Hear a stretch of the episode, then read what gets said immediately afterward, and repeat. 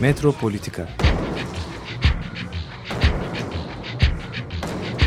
Kent ve kentlilik üzerine tartışmalar.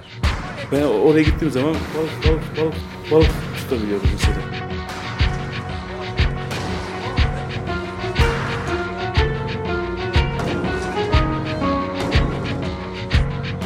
Hazırlayan ve sunanlar Aysim Türkmen ve Korhan Gümüş.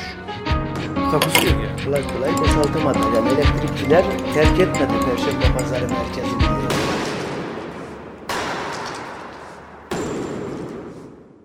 Merhaba sevgili Açık Radyo dinleyicileri. Ee, günaydın. Ee, bugün programımızda e, en az iki konudan bahsedeceğiz. Ee, belki e, bazı haberleri de geçmemiz gerekecek. E, programın gidişatına göre buna karar vereceğiz. Ama ilk önce çok önemli bir konuyla başlayacağız. E, yeni Kapı'dan e, bahsedeceğiz. E, daha sonra geçen hafta da bahsetmiş olduğum gibi radyoda Akkika'da olan e, bir gelişimden bahsedeceğiz. Bugün basın açıklamaları var ve bu basın açıklamasından önce Akyaka dayanışmasıyla bağlantı kuracağız. Ama ilk önce Yeni Kapı ile ilgili gelişmeler neler Korhan? Aslında biz programımızda çok e, kere e, Yeni Kapı konusunu işledik hatırlarsan. UNESCO meselesi bağlamında konuştuk. Yani bu Marmaray e, kazıları sonrasında ortaya çıkan durumu, oradaki e, transfer merkezinin projelendirme sürecini, oraya yapılmak istenen AVM'ye karşı mücadele yürütmüştük. Bunu anlattık falan. Artı Ama, e, çok önemli e, bir e, proje vardı bununla ilgili. Murat Güvenci'nin Emre Aralat'la birlikte oluşturduğu bir proje vardı. Alternatif nasıl olabilir diye çok hakikaten Onu da ince Murat, ince evet. düşünülmüş Evet. bir projeydi bu. Hani nasıl çok iyi bir proje olabilecekken olmamasını da konuştuk. Yarışma e, düzenlenmişti. Bu büyük bir mücadele sonrasında oldu. Çünkü orada teknik üniversite hocalarının yapmış olduğu bir alışveriş merkezi projesi vardı. O, o projeyi iptal ettirdik. Hrant'ın cenazesinde e, bu proje ortaya çıkmıştı. Orada fark etmiştik. İlk defa bu proje oraya asılmıştı. Ondan sonra bu e, proje üzerinden tartışmalar işte burada UNESCO ile de anlaşma içinde bir mikro bölgeleme çalışması olarak bir uygulama, daha, doğrusu yarışmadan önce çok aktörlü bir yönetim nasıl olabilir? Yani bir program nasıl oluşabilir? Çünkü hem ulaşım meselesi var. Bu Marmaray kentselleştirilmesi gereken bir proje biliyorsun. Yani bir Ulaştırma Bakanlığı projesi olarak 30 yıl önce tasarlanmış ama bugün artık kenti yaratacağı etkiler açısından tabii ki çok işlevli olarak düşünülmesi gereken bir konu. Böyle düşünülmediği için işte Haydarpaşa'daki gelişmeyi biliyorsun. Ee, eski endüstriyel ulaşım hattının üstünde gerçekleşiyor proje. Oysa ki yeri hatalı. Yani aslında daha kuzeyden gitmesi gerekir ve onu iptal etmemesi gerekir falan. Bunları e, tartıştık programlarda. Fakat şimdi şu andaki konumuz bu değil. Şu andaki konumuz çok ciddi bir konu. Türkiye'nin siyasal rejimini ilgilendiren bir konu. Bu da tarih yarımada şu anda dev, sarı renkli, damperli hafriyat kamyonlarının fink atması. Şu anda eğer oradan geçersen e, böyle kamyon filolarının bu tır e, uzunluğundaki kamyon filolarının e, fink attığını görüyorsun. Bunlar e, İstanbul'daki işte büyük imar opera- operasyonlarından çıkan toprağı yeni kapıya dolduruyorlar. Dünya Miras Listesi'nde yer alan Tarihi Yarımada coğrafyası yeniden biçimleniyor şu anda. Ve yakında deniz surlarının bitişinde zaten 8 şeritli otoyollar, kavşaklar da yapılacak bu araç tüneli e, nedeniyle. Ama bu yapılan dolgunun bir işlevi var, bir amacı var. Bu amaç da bizim şu anda konuştuğumuz Taksim'le çok yakından ilgili. Adeta şu anda e, bir Alternatif. alternatif bir taksim yapılıyor. Ama bu iktidarın taksimi. Yani burada Taksim adını veren suyun taksim edilmesi değil, halkın taksim edilmesini amaçlayan bir gösteri ve miting alanı inşa ediliyor. Bu inşa edilen miting alanı 70 hektarlık. Ee, 1 milyon kişiye yakın yani belki bir milyonu da geçebilir aslında otopark alanları falan da katılsa. Devasa bir alandan söz ediyoruz. Adeta tarih yarımada yeni bir yarımada daha doğuruyor. Yeni bir e, burun ekleniyor tarihi yarımadaya. Bugüne kadar hep koylar falan dolduruldu ama ilk defa böylesine önemli bir kült, e, tarihi e, şeyin içine, tarihi merkezin içine bir coğrafi değişiklik yapılıyor. Yani Kanal İstanbul e, kadar aslında vahim bir e, önemli diyelim, vahim demeyelim, bir değişiklik yapılıyor şu anda. Ve burada belediye meclisi 2011 yılı başında bir bölü bin planı onaylıyor. Aslında plan dediğimiz şey proje. Çünkü plan zaten genel yapılıyor. Ondan sonra tadilat için yapılan şeylere biz plan diyoruz. Aynı Taksim'deki ulaşım projesi olduğu gibi.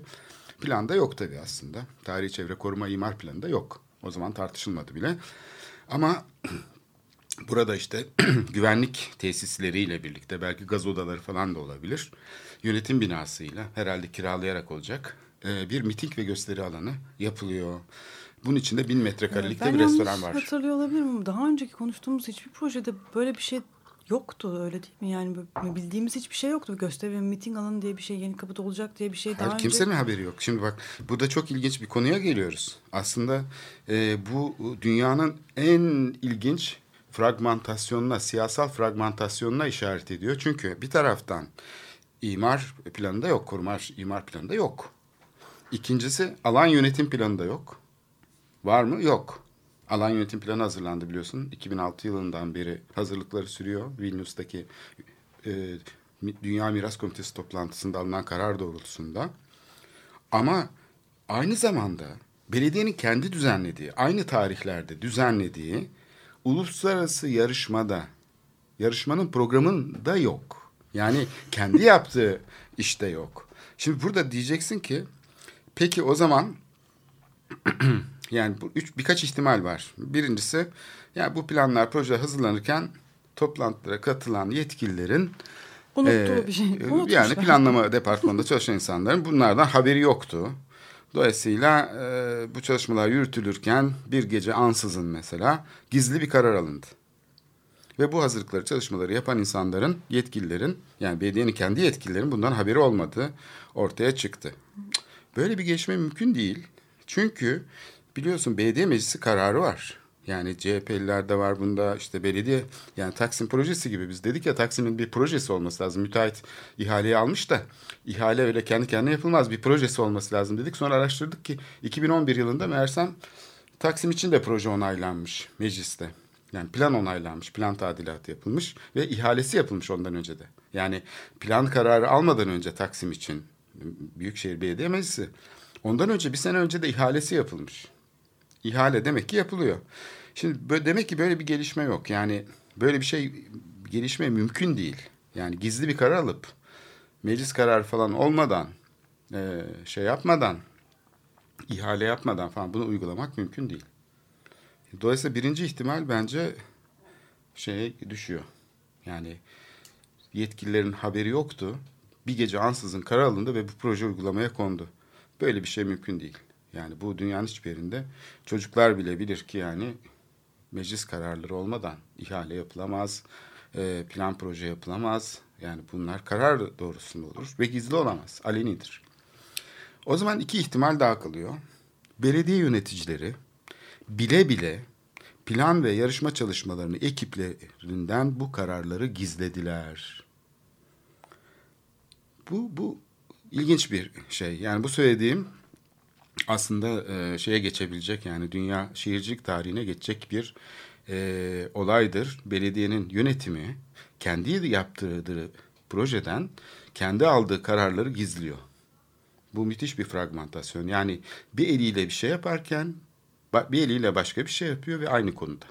Aynı alanda iki tane karar alabiliyor. Bu hukuk tarihine de herhalde geçecek bir olay. Yani aynı konu üzerinde, aynı alanda ve aynı tarihte iki ayrı karar almak herhalde Türkiye'de e, bir yönetimin yapabileceği en müthiş olay olabilir. Dünyada bir yönetimin yapabileceği en müthiş, en ilginç, en ne bileyim e, şaşırtıcı durum olabilir. Yani hem mesela diyorsun ki ben işte e, Ankara'ya gidiyorum diyorsun.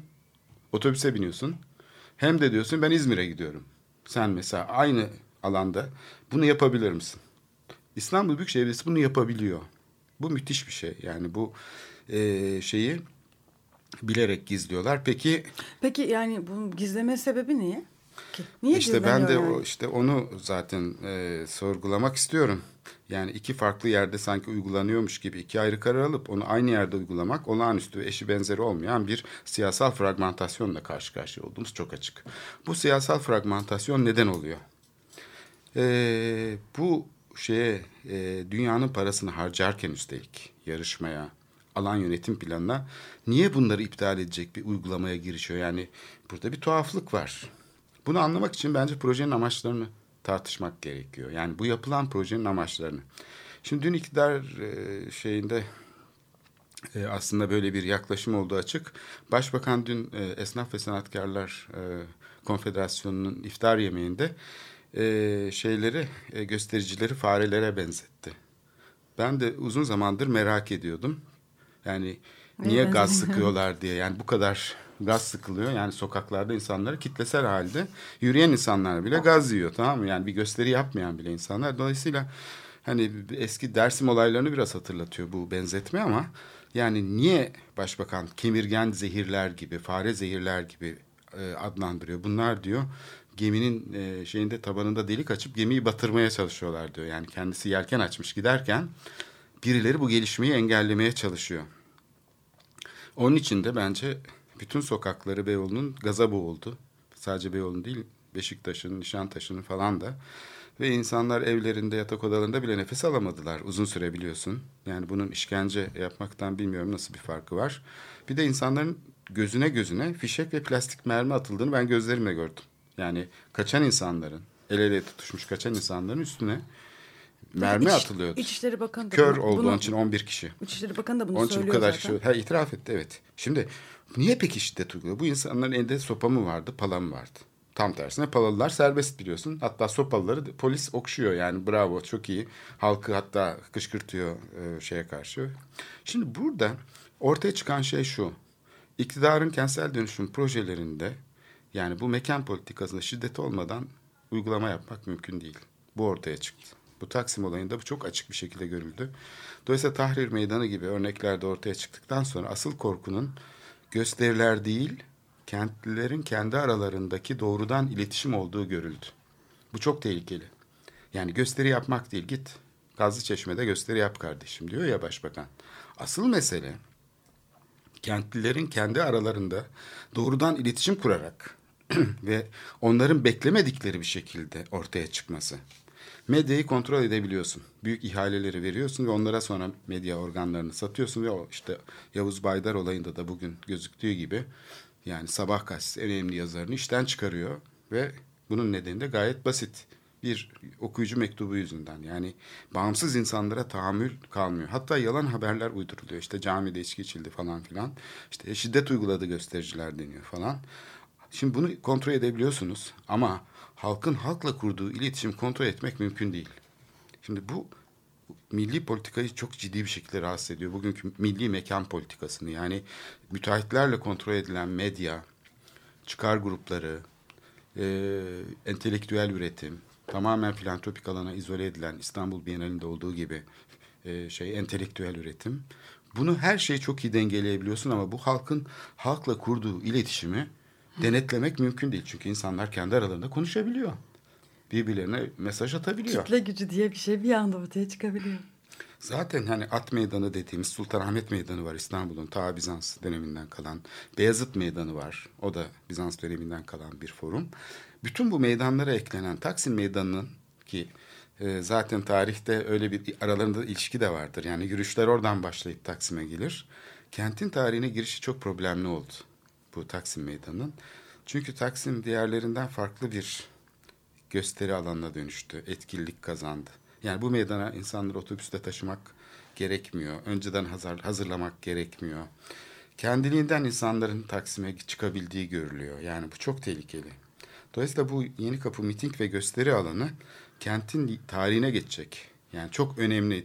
Taksim Meydanı Cumhuriyet'in önemli bir e, şeyi ise ilk adımıysa bu da Türkiye Cumhuriyeti'nin ikinci büyük adımı olacak. Ben hep Topkapı Şehir Parkı'nı Taksim'e rakip diye görüyordum. Artık onun yerini Yeni Kapı aldı. Yeni Kapı'da bu yapılmaya çalışılan gösteri ve miting alanıyla e, Cumhuriyet tarihinde yeni bir dönüm noktasına gelmiş oluyoruz. yeni bir rejime, rejimin yeni bir aşamasına gelmiş oluyoruz. Böylece Yeni Kapı'da kentin bütün kamusal alanlarının bir getto alanla yer değiştirmesi hedefleniyor. Bu projenin amacı bu. Onun için de gizli saklı yapıldı. E, kentin bütün kamusal alanlarının yani Çembertaş da olabilir, Beyazıt da olabilir, At Meydanı Sultanahmet de olabilir.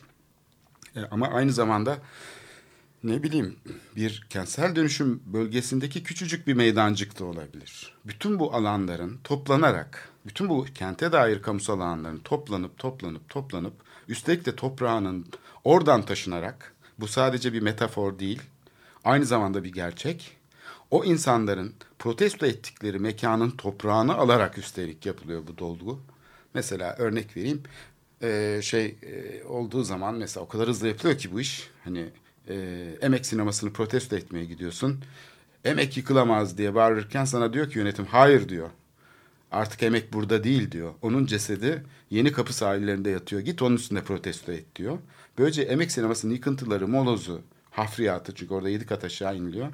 Oraya taşınırken aynı zamanda protestocular da İstiklal Caddesi'ni değil emek sinemasının molozunun döküldüğü yeni kapının üstünde gösterilerini yapabilecekler.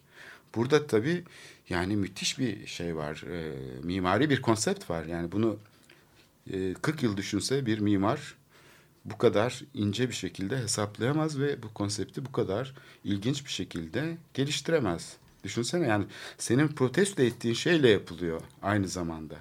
Bu protestolar aynı zamanda o kent toprağının, o yıkıntıların molozuyla yapılıyor.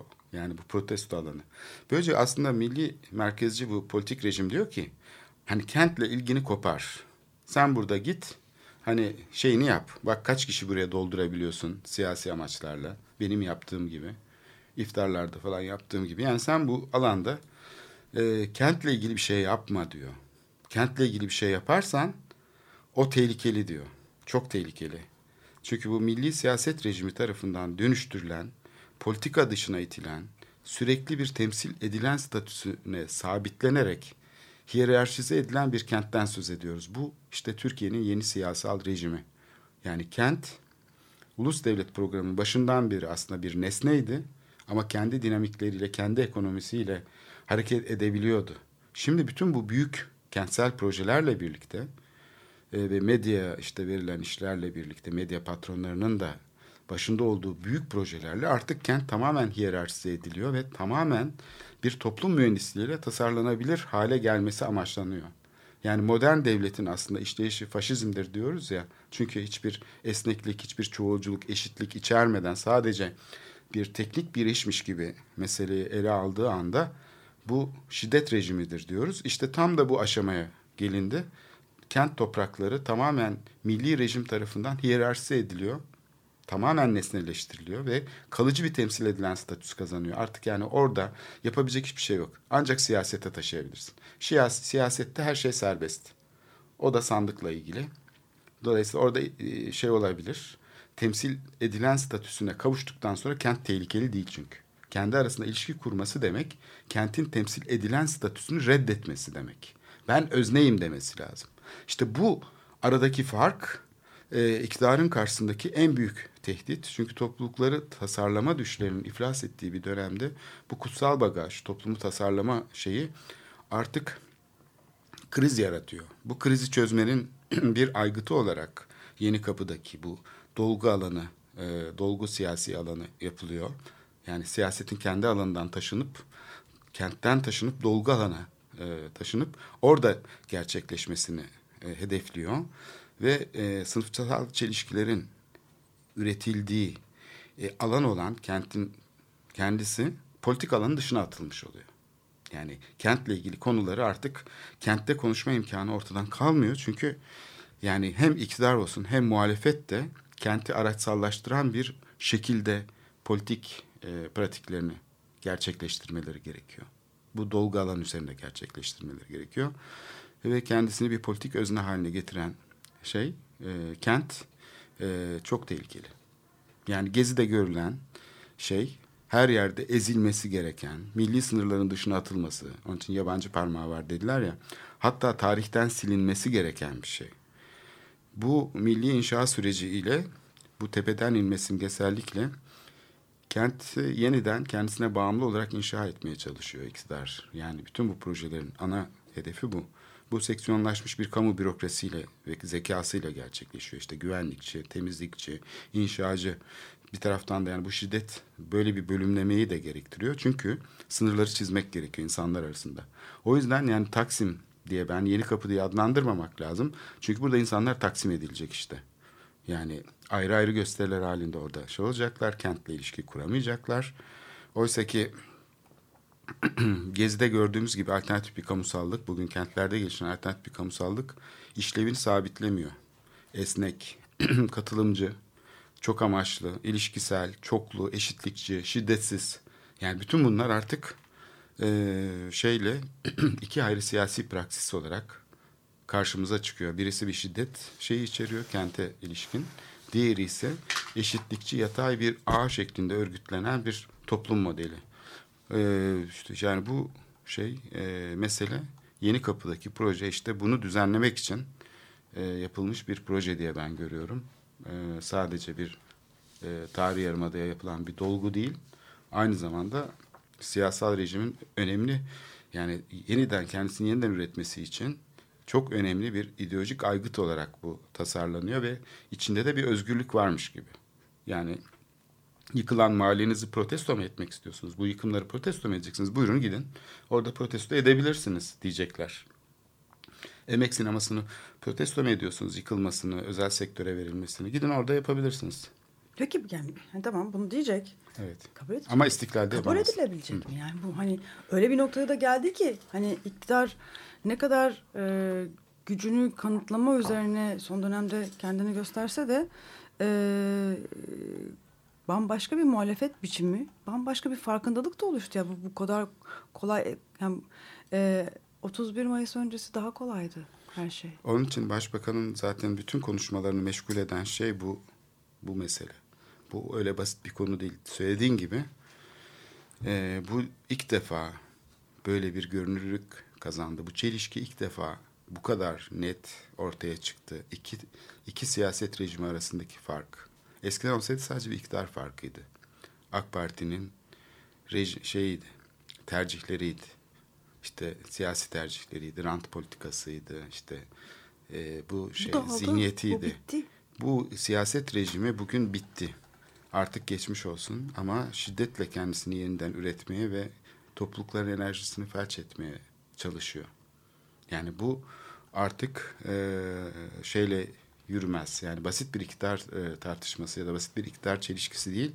Yerelin felç edilmesi üzerine kurulu bir yeni siyaset biçimi ve Türkiye'nin siyasal rejimi aynı işte Kürt meselesi gibi bununla da karşı karşıya geldi. Ve yerelin en güçlü ol, kendini en güçlü hissettiği, kendisinin bile fark etmediği bir gücü olduğunu fark ettiği dönemde böyle bir politikanın işleme imkanı yok artık. Yani zaten hani kendi kendine iflas eden bir sürü proje vardı. Hani ama bugün ciddi bir bununla ilgili muhalefet var. Yani bu mü- mümkün değil bunun devam Evet, etmesi. Mümkün değil ama işte yani bu doğru iletişim koparmak için her şey yapılıyor. Hani Twitter belası diye söylenen şey çok yerinde bir cümle. Çünkü ihale ve çıkar lobileri tarafından kontrol edilen bir medya var karşımızda ve şiddet uygulayan bir yönetim var. medya her gün açılıyor bu arada. Bir de İşte- bu, bunlar da var. Yani hani İşte bu iki e, ne kadar şiddeti arttırırsa yani Evet. hani her şeyin bir kabulü var. Yani bir hani satüre ettiği nokta var. Onun üstüne çıkıldığı anda da bambaşka şeyler oluşturuyor. Çok yaratıcı başka güçleri de harekete geçirmiş oluyorsunuz. Evet ama Yani işte Kürt şey de var. meselesinde de aynı şey Yani olmadı. üstüne üstlük hani yeni kapıda dolgu Evet. gösteri mekanı yapıldı. Orada bile yani hiç düşünemeyecek bambaşka yaratıcı muhalefet şekilleri bile gelişebilir. Yani hiçbir şekilde bunu Tabii. savunmak için söylemiyorum. Evet. Ama hiçbir şey o kontrolün içinde olmuyor kentte. Mümkün değil. Böyle bir kontrol sağlanması mümkün. Taksim Meydanı'nın e, yapılış amacını düşünelim. Nasıl bir hani bir projenin, bir ideolojinin, bir gösterinin parçası olarak yapıldığını düşünelim. Ve bir de Gezi Parkı'nda Taksim Meydanı'nın kazandığı yeni anlamı düşünelim. Yani onlarca yıl bambaşka anlamlarla birikti, birikti, birikti ve bam- inanılmaz hani dünyaya örnek olabilecek bir şeye dönüştü Taksim Meydanı. Yani yeni kapıda bunun olmayacağını kim öngörebilir yani? Evet bugün işte insanlar televizyonları açınca tabii bambaşka bir fantezi dünyasıyla karşılaşıyor. Bambaşka bir fantezi dünyası. İşte sanki bir takım şeyler var, şiddet uygulayan insanlar var, polise saldırmışlar yok. İşte şu. Oysa ki dünya bambaşka yöne gidiyor. Bunu tabii ki iktidar göremiyor ya da iktidarın içindeki bir kesim görüyor, bir kısım göremiyor belki. Ben tamamen görülmediği kanısında değilim. Yok kesinlikle. Ama böyle böyle bir şey dair çok yaptığına- söylenti de var zaten. Böyle bir şey yaptığına göre yani böyle bir tuhaf hani budala bir iş yapılıyor yani. Sonuçta yeni kapıda yapılan iş bir tuhaf bir iş. Böyle bir kent meydanı yaratmaya çalıştığına göre bütün projelerinde de buna benzer şeyler var. İşte dün Arkeologlar ve Arkeoloji Derneği. Arkeoloji ve Arkeologlar Derneği bir açıklama yaptı. Bu Tophane'de hemen Açık Radyo'nun bitişiğinde bir alan var. Burada asfaltın altındaki yıkılmış bir yapıyı Taksim'deki kışlanın o hayalet kışlanın hortlatmasını yapan mimar burada da bir hortlatma işi yapıyor ama aynı yerde değil. Yeşil alanın içinde ve üstelik arkeolojik alanın üstünde. Şimdi bununla ilgili açıklama yaptı e, şey ve kimsenin sesi çıkmıyor. Çünkü gizli bir anlaşma var sanki bu şeyle bu binanın yapılacağı işte e, üniversitenin e, yönetimiyle iktidar arasında bir anlaşma var. Bu ortaya çıktı. Yani Veliaht Dairesi'nin başbakana verilmesindeki pazarlıkta meğersem bu olmayan yapı daha doğrusu arkeolojik kalıntıların üstü verilmiş.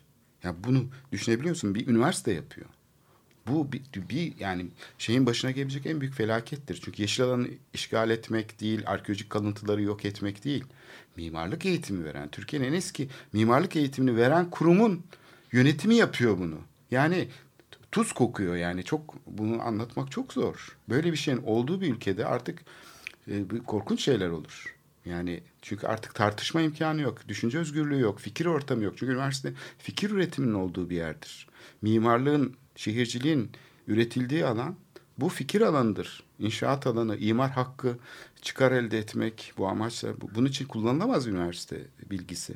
Bağımsız olması gerekirdir. Yani bu şeye benziyor. Yani polisin müdahale etmesinden daha korkunç bir şey.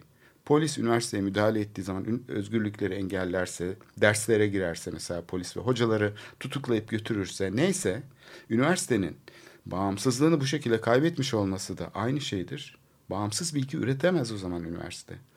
Bu çok tabii ilginç bir şey. Senin dediğin gelişmeler olurken bir taraftan, öbür taraftan da eski siyaset rejimi kendisini yeniden üretmek için bu tip yollara başvuruyor. Ee, çözümsüz kaldıkça o noktada şiddete başvuruyor. Evet. Yani Bu- ama e, hani gerçekten aslında e, yılana sarılıyor yani. Hani bu şiddet hiçbir şekilde e, belirli politikaları meşrulaştırma aracı olarak kullanılamaz. Yani bunu bütün tarih binlerce defa ispatlamıştır. Nerede yani. şiddet? Şiddet kimin şiddeti? İktidarın şiddet uyguladığı yok. Göstericiler gösteri yaparak şiddet uyguluyorlar. Sokağa çıkıp hatta durdukları için şiddet uygular. Niye? Çünkü trafiği tıkıyorlar. Bu bir şiddet. Hatta işte ses çıkarıyorlar. Komşuları onları dövmesi lazım ki sussunlar. Ee, şimdi böylece e, ortaya yeni bir e, siyaset biçimi çıktı. Hiçbir şey yapmadığın zaman da şiddet uygulamış oluyorsun sen. Ve iktidar senin üstüne o zaman kurşun da sıkabilir, şunu da yapabilir. Ben mesela Kürdüm dediği için insanlar hapse giriyordu eskiden. Bunun gibi bir şeyle karşı karşıyayız. Bir şey söylemene bile gerek yok. Durmak bile Durmak bile suç haline alabilir. Zaten duranları toplayın demişti polis. Muammer Güler'in dünkü açıklaması ya da genelgesi üzerine tabii bu şeylerdeki e, çelişki ortada artık. Hani bir taraftan halk şiddet uyguluyor deniyor ama öbür taraftan da zaten gözle de görüldü. Yani insanlar öldü, e, gözleri çıktı, kör oldular. E, polis hedef göstererek kafalarına kafalarına plastik mermi sıkıyor, şey yapıyor. Şimdi e, burada e, İçişleri Bakanı'nın bu açıklamayı yapmasını bazı insanlar insafa gelmek olarak algılıyorlar. Oysa ki ben o kadar iyi niyetli değilim. E, çünkü çok ciddi açıklamalar oldu biliyorsun. Uluslararası açıklamalar. İşte Nobel'li yazarlar bir açıklama yaptı. Yani bu iş görülmüyor değil. Bu kadar gizli saklı olamıyor. Eskiden olsaydı belki dağın tepesinde bir oyukta saklanan insanlar çapulcu, eşkıya falan diye adlandırılıp gazla zehirleniyorlardı. Ve herkes de ha orada bir takım eşkıyalar vardı onlar temizlendi diye bakıyor olabilir. Ama bugün insanları gazla, e, mermiyle, şeyle susturduğun zaman bu o kadar kolay kolay gizlenemiyor. Yani yalanlar artık e, çok kolay değil. Başka bir iletişim şeyi imkanı var. Zaten korkulan da bu. Yani burada bir gedik açılmasından çok ciddi bir şekilde iktidar korkuyor. O yüzden de yeni kapı haldır haldır şu anda dolduruluyor. Haldır haldır. Ve o yüzden de gizli saklı yapılıyor bu iş. planlarda bile yer almadı. Aniden sanki bir gece çıkarmış gibi. E, tabii muhalefetin de bunda şeyi var. Muhalefetin de kararların şeffaflaşması, uygulama süreçlerinde bu meseleleri konuşmak gibi, politikasını oluşturmak gibi bir şeyi var. Olması gerekirken eksikliği var tabii Türkiye'de. Ondan da istifade ediyor. Bu konfordan istifade ediyor iktidar ve bunları çok kolayca yapıyor. İki gidiş arasındaki makas açıldı yani şu anda. iki siyaset arasındaki makas çok açıldı ve bunun şeylerini önümüzdeki günlerde tahmin ediyorum daha şiddetli bir şekilde yaşayacağız. Evet istersen e, bir müzik arası vererek İstanbul'un biraz dışına çıkalım. Akyaka ile bağlantı kuracağız. Şimdi Rosa Eskenazi'den dinliyoruz. Rembetiko. Müzik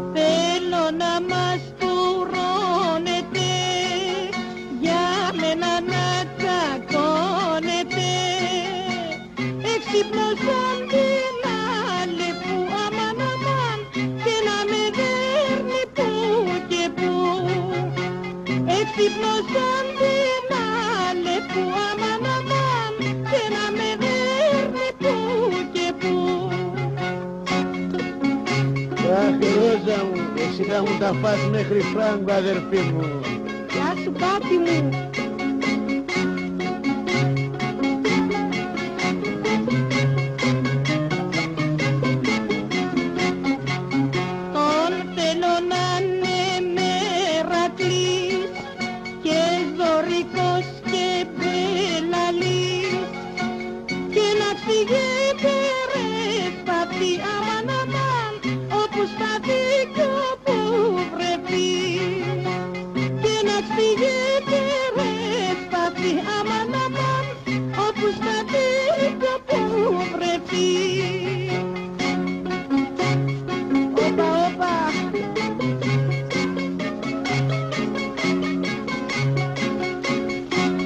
σου ρε μπάτι με τις παινιές σου τις όμορφες.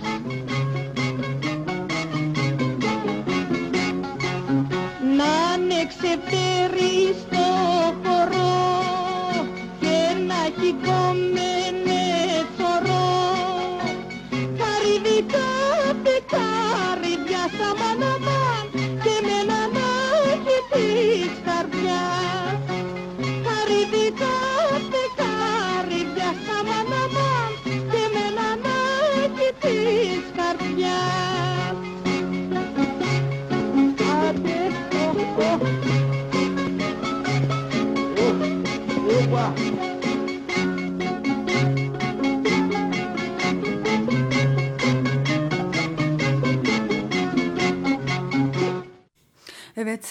Rosa Eskenazi'den dinledik. Koryada Adiko Drainas Rembetiko. Ee, şimdi Akyaka'ya e, gidiyoruz e, ve orada e, Akyaka Danış Dayanışması'ndan Serdar Denktaş'la e, görüşeceğiz. Merhaba Serdar Bey. Merhaba, iyi günler. E, bugün e, sanırım saat e, yarımda 12.30'da bir basın açıklamanız olacak. E, Akyaka ile ilgili, Akyaka'daki bir e, zeytinlikle ilgili. Bize biraz e, bu basın açıklamasından bahseder misiniz? Orada ne söyleyeceksiniz? Nasıl bir süreçten geldiniz? Evet, e, basın açıklamamız 12.30'da. E, bir ay kadar önce e, TOKİ evleri yapılacağı e, haberiyle e, Akyakalılar bir ayağa kalktı bu zeytinlik alanla ilgili. Bu zeytinlik alan 20 dönüm büyüklüğünde aslında hazine arazisi olan yani bir kamusal alan olan yani Akyakalılara ait olan bir alan e, özelleştirme idaresinin programına alınmış. ve özelleştirme idaresi de bir imar planı yaparak e, bu alanı imara açmayı planlamış. E, öncelikle bu TOKİ evleri e, yapılacak bilgisiyle ortalık ayaklandırıldı ama aslında böyle bir şey söz konusu değil. Bu doğru bir haber değildi. E, henüz özelleştirme süreci devam ediyor. Yani TOKİ'ye verilmiş değil. Ama burada asıl sorun e, halka ait bir alanın özelleştirilmesi ve hiçbir şekilde burada yaşayan insanlara sorulmaksızın imara açılmasıyla ilgiliydi ve üstelik bahsettiğimiz alan bir zeytinlik alan. Üzerinde e, 35 yıllık ortalama e, 35 yıllık zeytin ağaçlarının olduğu ve aslında zeytin koruma yasasıyla da korunması gereken e, bir alan olmasına rağmen ne yazık ki tapuya da kaydı arsa olarak yapılarak, zeytinlik değil arsa olarak yapılarak e, bu yapılaşma sürecinin, özelleştirme sürecinin e, yolu hazırlanmış. Çok uzun e, bir süreden beri böyle bir süreç işliyormuş. Ama ne yazık ki biz Akyakalılar olarak bu sürece ancak müdahil olabiliyoruz. Çünkü bunlar hiçbir şekilde Akyakalılarla paylaşılmadı. Haberiniz yok. Ee, biz de e, Akyaka Yerel Yönetim Platformu öncülüğünde bu platform aslında bir yıl kadar önce kuruldu. Akyaka'daki doğa tahribatlarıyla mücadele etmek üzere. E, bu platformun öncülüğünde e, geniş bir e, örgütlülüğe dönüştürerek bunu e, Akyaka'da Muğla'dan e, sivil toplum örgütlerinin katılımıyla Akyaka Dayanışması adı altında daha geniş bir platforma dönüştürdük. Ve bu mücadelemizi örgütlü olarak yürütme kararı aldık ve bugün yapacağımız basın açıklamasıyla da taleplerimizi kamuoyuna duyuracağız. Evet, e, Akyaka'nın bir de özel bir durumu var. Hani e, belki e, dinleyicilerimizden gitmiş olanlar e, vardır ama özel bir mimarisi var e, değil mi? Hani bu mimari doku da çok önemli. Bunun gözetilmesi önemli. Artı Akyaka'nın bir özel durumu da var e, mimarisi dışında. Slow food merk pardon slow e, yavaş slow şehir. City, e, yavaş slow, kent, slow evet. city diye geçiyor. Yavaş şehir diye geçiyor. E, biraz hani burayı da anlatabilir misiniz bize? Evet. Ee, Akyaka aslında e, dünyada e, çok az bulunan e, kimliğini kor koruyabilmiş e, yani zengin bir e, doğal zenginliği olan, biyoçeşitliliği olan ve aynı zamanda özgün bir mimarisi olan e, dolayısıyla kimliği olan bir e, belde.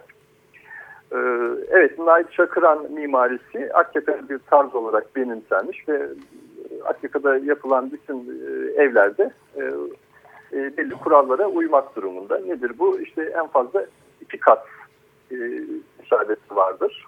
Ama bu TOKİ evleri yapılacak söylentisiyle işte buraya aslında 8 kata kadar inşaat yapılacağı bir, bilgi de dolaştırıldı ama bunu teyit ettiğimizde yani böyle bir plan söz konusu değil. Yani Akyaka'daki imar hükümlerine uyularak bir e, plan yapılmış özelleştirme idaresi ama bizim tartışma konumuz e, bu, buraya kaç katlı evlerin yapılacağı değil. iki katlı ya da e, sekiz katlı meselesi değil. Biz buranın bize ait olduğunu, Akyakalılara ait olduğunu ve burada söz sahibi olan da biz olduğunu söylüyoruz. Yavaş kent meselesine gelince de 2008 yılında Akyakalılar bir araya gelerek gelecekte nasıl bir Akyaka'da yaşamak istediklerine yönelik bir e, toplantı yaptılar. Üç gün boyunca bu konuyu tartıştılar ve bunun sonunda bir vizyon çıktı ortaya. Akyaka vizyonu. Ve bu Akyaka vizyonunda da bu sahip olduğumuz değerlerin yani doğal zenginliğimizin ve mimari e, kültürümüzün korunarak gelecek kuşaklara e, aktarılması konusunda bir kararlılık oluştu ve bu da vizyona yansıdı.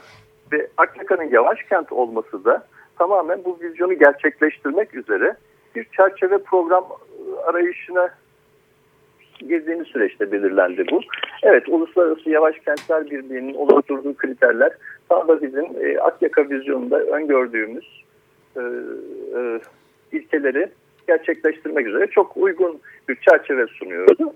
E, dolayısıyla bu süreci de başlattık ve e, bunun diğer bir önemi de şu, e, Akyaka'nın yavaş kent olması tamamen Akyakalıların yani burada yaşayan insanların e, kentsel politika oluşturma sürecine katılmasına bir örnek olarak söyleyebilirim. Bu da aslında Türkiye'de çok olan bir şey değil. Yani burada Akyakalılar istediği için Akyaka yavaş kent oldu. Evet, e, bu, bu hakikaten çok özgün bir durum ve e, hani bir vizyonu oluşturma durumu ki biz programlarımızda sürekli hani yerel yönetimlerin nasıl vizyon oluşturmakta çok da becerikli davranmadığını e, söylüyoruz. Akyakalıların kendiliğinden böyle bir oluşum oluşturup vizyon oluşturup ondan sonra da buna yönelik dünyadaki alternatiflere bakarak içinden seçerek bir şeyi benimsemeleri hani ger gerçekten e, örnek e, teşkil ediyor. Hani bugün biz İstanbul'u konuşuyorduk e, AKK'dan önce. İstanbul için çok ciddi bir örnek teşkil ediyor AKK. evet şimdi evet, mesela evet, bu hafta sonu şey vardı Yassıada ve Sivriada'da forum vardı. Şimdi orası da biliyorsunuz özelleştirme idaresi yani daha sonra özelleştirilme e, şeyinde aşamasında olan bir yer. Çevre Şehircilik Bakanlığı bu, bu iki ada için e, bir e, şey yapışlet devlet yöntemiyle bir şey model öngörüyor.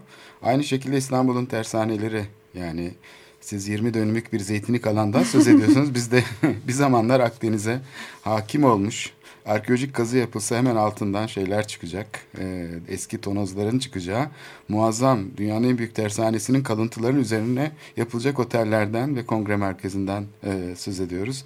Aynı zamanda Kalamış e, Moda sahili arasındaki bölgenin ta askeri ordu evine kadar olan bölümün gene özelleştirilmesinden e, söz ediyoruz. Aslında her yerde aynı şeyler oluyor. Siz de Akyaka'da herhalde bunun bir ölçekte e, tabii sizin için evet, çok evet. büyük bir olay ama İstanbullular zannedersem alıştı. Mesela bu tersanelerle ilgili karar çıktıktan sonra hani kıyamet kopmuyor hani. Taksim'de diyorlar ya işte 2-3 ağaç için kıyamet koptu falan. Aslında hiç öyle değil. Çok ciddi bir olay oluyor. E, bütün her yerde. Çünkü Kesinlikle. aslında yani bu yönetimlerin İstanbul... şeyi bu. Dönüştürme Tabii. biçim bu. Bakın sadece merkezden İstanbul'da. yapılan müdahaleler. Bunların hepsi İstanbul'daki müdahaleler de öyle. Sadece Akyaka'daki değil, bütün, İstanbul'da bütün Türkiye'de. şu anda en önemli tarihsel merkezler, en önemli sahiller, antrepolar, her yer özelleştirme aşamasında. Yani yakında kamusal alan diye bir şey kalmayacak. Kamusal evet. alan diye bir şey zaten yani sahibi yok. Onun öznesi de kalmadı ortada. Dolayısıyla nesnesi de mekanı da kalmayacak. Peki ben şey sormak istiyorum. Bu slow e, cities ya da e, Chitta Slow. Chitta Slow. Evet.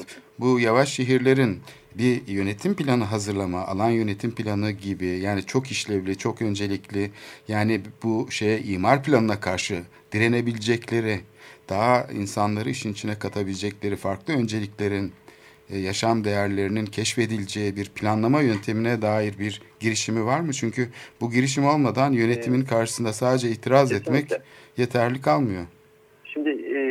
Uluslararası Yavaş Kentler Birliği'nin belirlediği 59 tane kriter var. Ve elbette ki en önemlisi katılımcı bir yönetim modeli, yerel yönetim modeli oluşturmak e, en önemli ilke.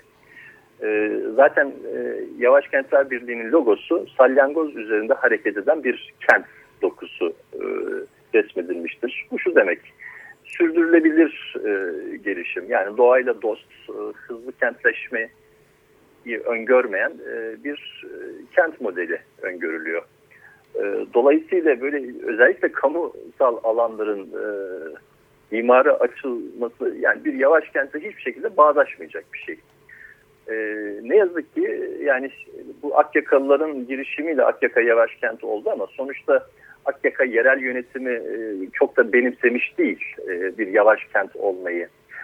Daha ziyade yani bu yavaş kenti olmayı bir marka olarak, bir, bir marka değeri olarak görüp bunu bir ödül olarak görüyorlar. Akyaka bir yavaş kent oldu. Bunu işte ne bileyim turizm pazarlamasında ya da emlak pazarlamasında bir araç olarak kullanabiliriz diye düşünüyorlar. Ama aslında bu bir ödül değil, bir taahhüttür e, yavaş kent olmak. Yani bu kriterleri yerine getirmek üzere e, eylem planları geliştirmek ve bunları katılımcı süreçlerde yapmak. Akyakalıların katıldığı süreçlerde e, nasıl bir kent olacağımızı, yaşam kalitesini nasıl arttıracağımıza yönelik eylem planlarının yapılması gerekiyor.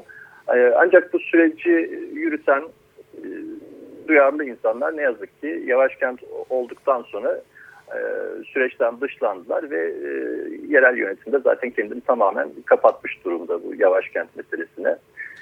Frene Ee, basmak gibi algıladılar herhalde.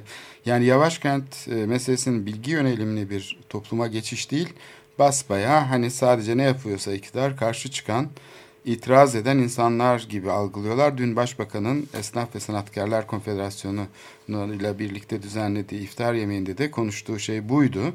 E, itiraz edenleri, e, şey olarak görüyor. Bu açıdan aslında ben bir küçük şey e, söylemek istiyorum. Bugün Tarık Zafer Tuna'ya saat dörtte bir toplantı örgütleniyor. Bu toplantıda tam da bu konu işlenecek. Onun hazırlıklarıyla uğraşıyoruz iki gündür. Hatta bir haftadır bayağı yoğun bir şekilde. E, çünkü uzun zamandır bu kamu uygulamalarını izleyen insanlar, değerlendiren topluluklar olarak kararların, fikirlerin, projelerin hep uygulama aşamasında tartışılmasından ve katılımın yalnızca itiraz biçiminde itiraz etmekle sınırlı kalmasından rahatsızlık duyduklarını açıkladılar. Ve bugün bu yüzden bir toplantı yapıyorlar. Taksim gezisini de- bir örnek olarak ele alarak fikir geliştirme süreçlerinin aslında kamusal kararların en önemli aşamasıdır. Bu süreçlerin karanlıkta kalmasını doğru bulmuyorlar. İh- ihmal edilmesini kabul etmiyorlar. Ve e, kentlerin kullanıma açılması için ve kentlilere enerji vermesi için kamusal alanların bütün dünyada yeni şehircilik deneyimlerinin yaşandığından söz ediyorlar. Büyük bir dinamizm gösteren işte İstanbul'un da böyle bir deneyimden uzak kalmasını büyük bir talihsizlik, büyük bir eksizlik, eksiklik olarak niteliyorlar. Ben bu toplantının da çok önemli olduğunu düşünüyorum. Sadece şu anda bildirinin giriş bir bak, e, bölümüne bakarak bunları e, bu gözlemleri yaptıklarını söylüyorlar bu topluluk. Daha önce de gazetelere ilan vermişti. Mimarlardan ve sanatçılardan oluşan bir topluluk gibi başladı bu ama giderek genişliyor. Dolayısıyla İstanbul'da da böyle bir girişim var. Yani sadece it- itirazla değil, disipliner ayrımların ötesine geçen bir yaklaşımın nasıl gelişebileceğini ve katılımla ilgili şeyde sadece e, siyasi tarafın sorumluluklarının olmadığını, bunda sivil toplumun da sorumluluklarının olduğunu gösteren bir yaklaşım sergiliyorlar. Onu da biz size duyurmuş olalım. Tam da bunun örneği sizin e, AKK danışması olarak e, geliştirdiğiniz e, bu 20 dönümlük arazi için bir proje var aslında. E, Zeytin Park diye adlandırıyorsunuz anladığım kadarıyla bu alanı. E, bu projeyi aslında anlatabilirseniz yani hani tam da e, hani sadece muhalefet etmek hani e, aman gelişmesin demek değil. Burada tam da Akyaka'nın dinamiklerine orada yaşayan halkla uyumlu bir şey bir projeniz var. Ee, yani bir proje değil aslında bu bir öneri olarak şey yaptık e, ileri sürdük. O da şuydu Akyaka bir yavaş kent ve yavaş kentlerde bu slow food etkinlikleri çok önemli e, bir yer tutuyor. Ve daha Akyaka'da ne yazık ki henüz e, slow food konusunda e, bir girişim başlamadı. Ve e, bu alanla ilgili düşündüğümüzde öncelikle bir kere bu zeytin ağaçlarının korunmasını istiyoruz. Bu bir e, yani yavaş kent için slow food e, kavramını benimsemiş bir yavaş kent için çok önemli. Ve dolayısıyla bu alan e, organik tarım uygulamalarının yapıldığı bir merkeze dönüştürülebilir ve hemen yanında da zaten bir pazar yerimiz var. Yerel ürünlerin satıldığı bir pazar yerimiz var. Orayı da birlikte düşünülerek böyle e, bütünleşik bir proje düşünülebilir. Bu bir öneri tabii ki. E, elbette ki bunun kararını yine Akyakalılar birlikte vermeliler. Ama e, bütün bunlar süreç içinde konuşulabilir. Biz e, şu an e, bu, buranın ismini Zeytin Park olarak koyduk. Ve bu anlamda da burayı sahiplenme adına da orada etkinliklerimizi e, yapıyoruz. Her çarşamba günü toplanıyoruz. E, ama bundan sonraki süreçte umuyorum ki her gün toplandığımız etkinlikler düzenlediğimiz bir alana dönüşecek. Ve biz burayı tamamen yapılaşmaya kapatılacak bir alan olarak e, öngörüyoruz ve mücadelemizi bu yönde devam ettireceğiz. Ee, sanırım diğer e, başka alanlardan, başka bölgelerden de size e, e, desteğe gelen, e, hatta e, bazı belediyelerden de desteğe gelen e, bir gruplar da var değil mi? Yani, Ee, evet. sadece Akyaka ile sınırlı değil artık. Akyaka Dayanışması bileşenleri içinde Akyaka ve Muğla'dan sivil toplum örgütleri var ama destek veren, e, Türkiye genelinde destek veren birçok örgüt de var ve e, sayıları da gittikçe artıyor. Şu an e, e, ulusal ölçekte etkin olan örgütlerin yanında yine komşu işte Datça'dan, e, Muğla'dan, e, Marmaris'ten de sivil toplum örgütleri dayanışma adına hem e, listemize katılıyorlar hem de bugün etkinliğimize, e, basın açıklamamıza gelerek size destek vereceklerini söylediler. E, umuyorum güzel katılımla güzel bir e, toplantı olacak ve e, bu mücadeleyi hep birlikte yürüterek sonunda da kazanacağız. Evet bu şey tabii bana önemli bir e, benzerlik kurdurdu. E, Cihangir'deki park e, ta 80'li yıllarda Bedrettin Dalan zamanında ağaçlar kesilerek otoparka çevrilmişti. Bunun üzerine de işte Cihangir'de yaşayan insanlar olarak biz dernek kurmuştuk o mücadeleyi yürütürken. Sonra da üstünü park yaptırılmıştı. Daha sonra otopark tekrar yıkıldı ve üzerine tekrar e, biraz e, kötü de olsa bir park yapıldı. Şu anda Cihangirliler açtıkları davayı kazandılar. Yani belediyenin burada ağaçları keserek yapmış olduğu e, şey inşaat iptal edilmiş oldu. E, bu açıdan da Cihangirlileri kutlamak lazım. Sizin gibi onlar da orada bir mücadele sürdüler ve e, kentin içindeki yegane kalmış yeşil alanı, üstelik de bağışlanmış bir yeşil alandır burası, park yapılsın diye ama belediye kendisine emanet edilen bu alanı korumadı ne yazık ki. Ve bunu otoparka çevirdi, İspark Otoparkı. Şu anda bu proje iptal edildi. Bu da e, aslında önemli bir örnek e, kentin merkezinde olduğu için de bayağı ileride çok tartışılacak bir konu bu parkın hikayesi. Sizin Zeytin Park'ın da herhalde şeyiyle e, arada çok mesafe bile olsa benzerlik taşıyor. Ee, evet aslında belki e, son bir mesaj olarak şunu da vereyim. Taleplerimiz arasında iki tane önemli. Bütün bu bahsettiğiniz e, kent hakkı mücadelelerini ortaklaştıran bir talep olduğunu düşünüyorum. E, kentlerin yönetim planlarının oluşturulma süreçlerine e, kent halkı, sivil toplum örgütleri dahil edilmiyor. Bu da imar kanunuyla belirlenmiş. İmar kanununda e, imar planlarının yapım süreçlerinde tamamen dışlanmıştır. Dolayısıyla bizim bugün basın açıklamamızda da bunu dile getireceğiz. Taleplerimizden biri de bu. Bir kere evet. yerel talebimiz var. Bu Akyaka'daki bu özelleştirmeye karşıyız. Bu alanın e, tekrar Akyaka'ya bir kamusal alan olarak döndürülmesini ve yapılaşmaya kapatılmasını talep ediyoruz. İkinci talebimiz imar kanununun değiştirilmesini talep ediyoruz. Bu anlamda Türkiye'deki bütün e, benzer kent mücadelelerinin ortak talebidir bu. İmar kanunu e, halkın e, etkin katılımını öngörecek şekilde yeniden düzenlenmeli. Evet bu tabii şey de kent mekanı olsun, kırsal kesim olsun bunun imar planı olarak adlandırılması da tabii sorunlu. Çünkü böyle bir fragmentasyon aynı zamanda bir e, şey katılımsız bir model içeriyor. Teknik bir süreçmiş gibi imar planlarının yapılmasını getirdi bugüne kadar. Dolayısıyla artık planlama yönteminde de değişiklik olması herhalde önemli. Bir evet, şey daha... Belki daha genel olarak kentlerin yönetim planı demek doğru, daha doğrudur. Yani imar planı bunun e, bir parçası ama işte ne bileyim turizm geliştirme projeleri örneğin e, oluşturuluyor vesaire. Bunlar da hep yönetim planının kamusal alan üzerinden yürütülen planlama çalışmalarının evet. tamamı aslında kentlerin yönetim e, planlarının parçaları. Bunların hepsine dahil olmak gerekiyor. Sadece imar kanunun değişmesinde e, değişmesi de yetmeyecektir elbette. Evet e, maalesef programımızın, sonu, programımızın sonuna geldik Serdar Bey. E, bizimle bu e, mücadelenizi paylaştığınız için çok teşekkür ediyoruz. Bugün e, basın açıklamanız olacak. Size bol şans diliyoruz. Umarım Cihangir Parkı gibi e, Zeytin Park da sizin olur. Halkın olur. Hep beraber karar verirsiniz e, çok, geleceğine. Çok teşekkür ediyorum aracı olduğunuz için. E, biz de Türkiye'nin her yerinde benzer mücadeleler veren e, insanlara mücadelelerin destek olduğumuzu söylüyoruz ve hep birlikte bu mücadeleyi kazanmak zorundayız. Yani bu sadece Akyaka meselesi değil ya da Cihangir meselesi değil. Türkiye'nin her yerinde bu mücadele var ve güçlerimizi birleştirmeliyiz. Ve evet bütün bu kanunları halkı dışlayan, kamusal alanların planlama süreçlerinden dışlayan kanunları e, değiştirmemiz gerekiyor. Evet. Çok teşekkürler. Biz teşekkür ederiz. Hoşçakalın. Diren evet. Zeytin Park diyoruz.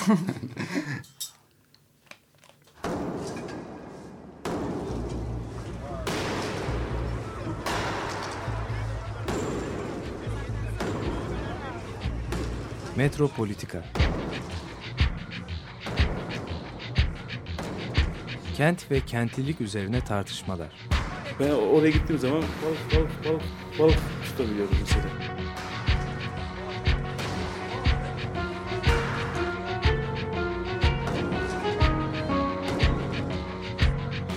Hazırlayan ve sunanlar Aysim Türkmen ve Korhan Gümüş. Takusuyor yani. Kolay kolay boşaltamadı. Yani elektrikçiler terk etmedi Perşembe Pazarı merkezini.